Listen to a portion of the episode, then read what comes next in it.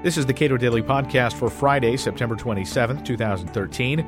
I'm Caleb Brown. How do we get three separate ways of launching nuclear weapons? Why does it matter that we should move to fewer such platforms? Ben Friedman is co author of the new Cato paper, The End of Overkill Reassessing U.S. Nuclear Weapons Policy. He argues that there are significant savings to be reaped and no loss to security. The United States now has about 1,600 deployed nuclear weapons on three kinds of delivery systems submarine launched ballistic missiles, intercontinental ballistic missiles, ICBMs, and bomber aircraft, gravity bombs. And uh, we argue that that's unnecessary, that we could get by with submarine launched ballistic missiles alone and still accomplish all the aims we have uh, for nukes in U.S. foreign policy today. We don't necessarily agree with all those aims, but we're saying just on efficiency grounds, you could be a very hawkish person uh, and agree with us that uh, we don't need all these systems. And we argue that the triad uh, developed from bureaucratic competition among the military services, the Navy and the Air Force in particular, and survived uh, because – that competition diminished and these arguments for it were sort of invented to justify it. It wasn't strategically oriented in the first place. It was sort of something that happened bureaucratically and then was justified for a variety of reasons involving allies and uh, bureaucratic compromise. And it was never actually necessary for the reasons people said during the Cold War and has become especially unnecessarily and wasteful now.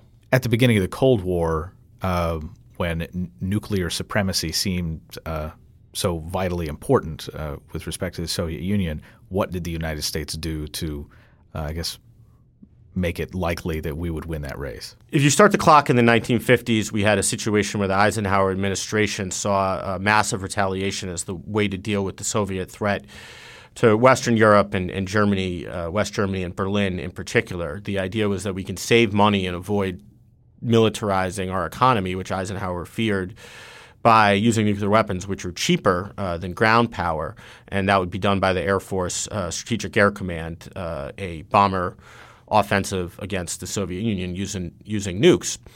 Uh, but at the time, uh, missiles were developing, and uh, the Navy, to become more relevant in the defense department and in the sort of mission of the day, which was the defense of Europe, and to win back budget share because the Air Force was dominating the defense budget at the time, getting almost half, with the Army and Navy splitting the rest. The Navy developed uh, submarine launched ballistic missiles, and this was in many ways a response to the situation where they felt cast out of uh, relevance by the Air Force and by the New Look strategy, uh, by massive retaliation. So uh, you have this competition between the Air Force and the Navy to develop missiles.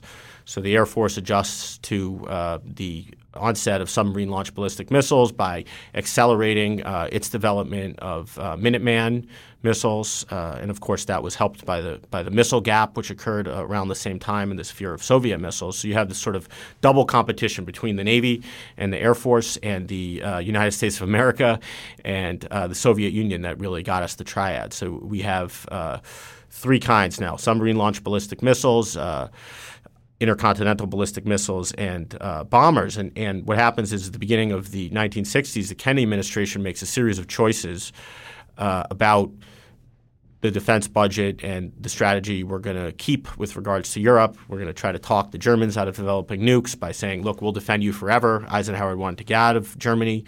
And that sort of locks in the triad. We have this idea that all the services are relevant, all these different platforms are relevant in different ways to the defense of Europe.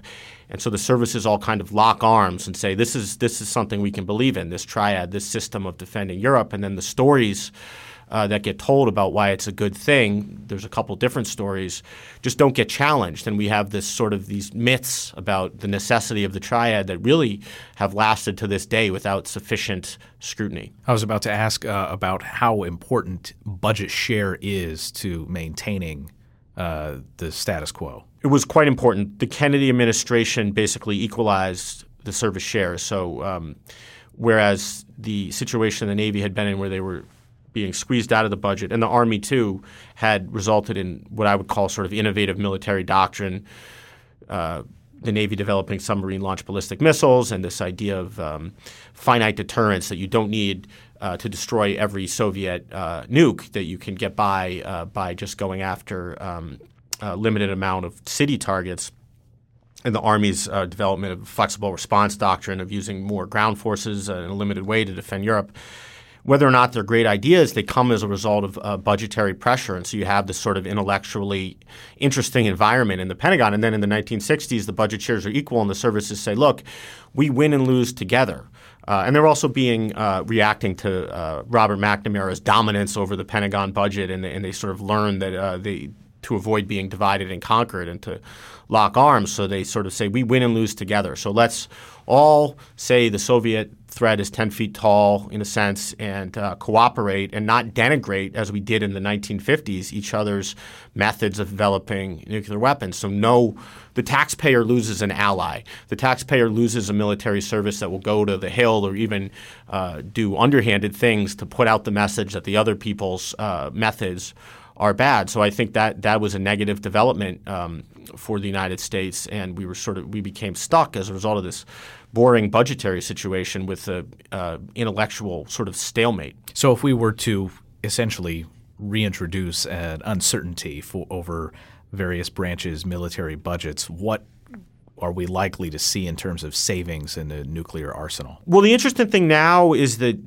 the prominence and importance of nuclear weapons in the budgets and missions of the Air Force and Navy have declined. The, the Air Force used to be run in the 60s through the 70s by uh, bomber pilots. It was taken over by fighter pilots who, like F 35s and F 22s, even more, they don't care really about nukes. They don't care about missiles. Um, missileers have always been sort of an odd fit in the, in the Air Force, which is always more about manned aircraft, not missiles. Uh, and the portion of the budget going to uh, nuclear weapons and delivery systems has also declined. So, uh, arguably, when you have a, a, situation of austerity, where the uh, Air Force is being asked to come up with savings because of the Budget Control Act and sequestration, they're going to see nukes maybe as redheaded stepchildren or their delivery systems as redheaded stepchildren that are taking from the plates of true sons. And the Navy, uh, maybe to a similar extent, although we support keeping uh, that one uh, leg of the triad, submarine launched ballistic missiles. So um, rather than canceling a, uh, a bunch of uh, a fighter wing or uh, something else the Air Force desperately wants, we think maybe they'll say, well, why don't we not make the next bomber capable of delivering nukes? And that's actually something the Air Force has suggested, although they've said eventually we'll put that capability in there, but let's delay it so we save a little money, which to me seems like an invitation to Congress or the Pentagon leaders to just get rid of that. Uh, or arguably, and this is a much tougher political skate, eventually maybe why do we even need ICBMs? Let's just have uh, submarine launched ballistic missiles. So certainly, uh, I think there's a lot of reasons we could get by with that alone. More than get by, we could uh, get everything we get out of nukes now from submarine and conventional mission, uh, missiles alone. A rough estimate of what we'd save from going to a arsenal that's based exclusively on submarines, SLBMs, would be about $20 billion a year once the cuts are implemented. It could wind up being more depending on the modernization plans. Right now, we have a plan to modernize all legs of the triad. If that actually happened, if it came to fruition, then we canceled it, we'd save uh, up up to maybe a, hundred billion dollars over a few decades. How has the technology of nuclear weapons changed since this triad developed? Well, it's changed in lots of ways, but there's been a revolutionary change in our ability to accurately deliver ordnance uh, all kinds of ordnance, but nukes in particular, missiles in particular. The accuracy revolution has to do with the guidance of missiles uh, and uh, their the surveillance that that uh, allows them to find targets in the first place. So we now have a uh, circular error probable for submarine launched ballistic missiles of 200 feet. And what that means is you don't even need much of an explosion in terms of a nuclear explosion. The yield can be much lower because you're so accurate. So um, the submarine arsenal now can do all these things that you needed megaton ICBMs to do in the past, much heavier bombs. Even conventional weapons now, cruise missiles and conventional bombs can destroy hardened silos. So this is a kind of a revolutionary change in capability that the United States is experienced. And I think the taxpayer ought to benefit, benefit from it. And we don't really hear that much about it because it's not convenient to say uh, for many parts of the Pentagon, the Air Force's uh, missileers in particular, that this efficiency these efficiencies have been gained because, of course, then there might be budgetary consequences that would harm them. Ben Friedman is a research fellow in defense and homeland security studies at the Cato Institute. You can read more of his work at cato.org.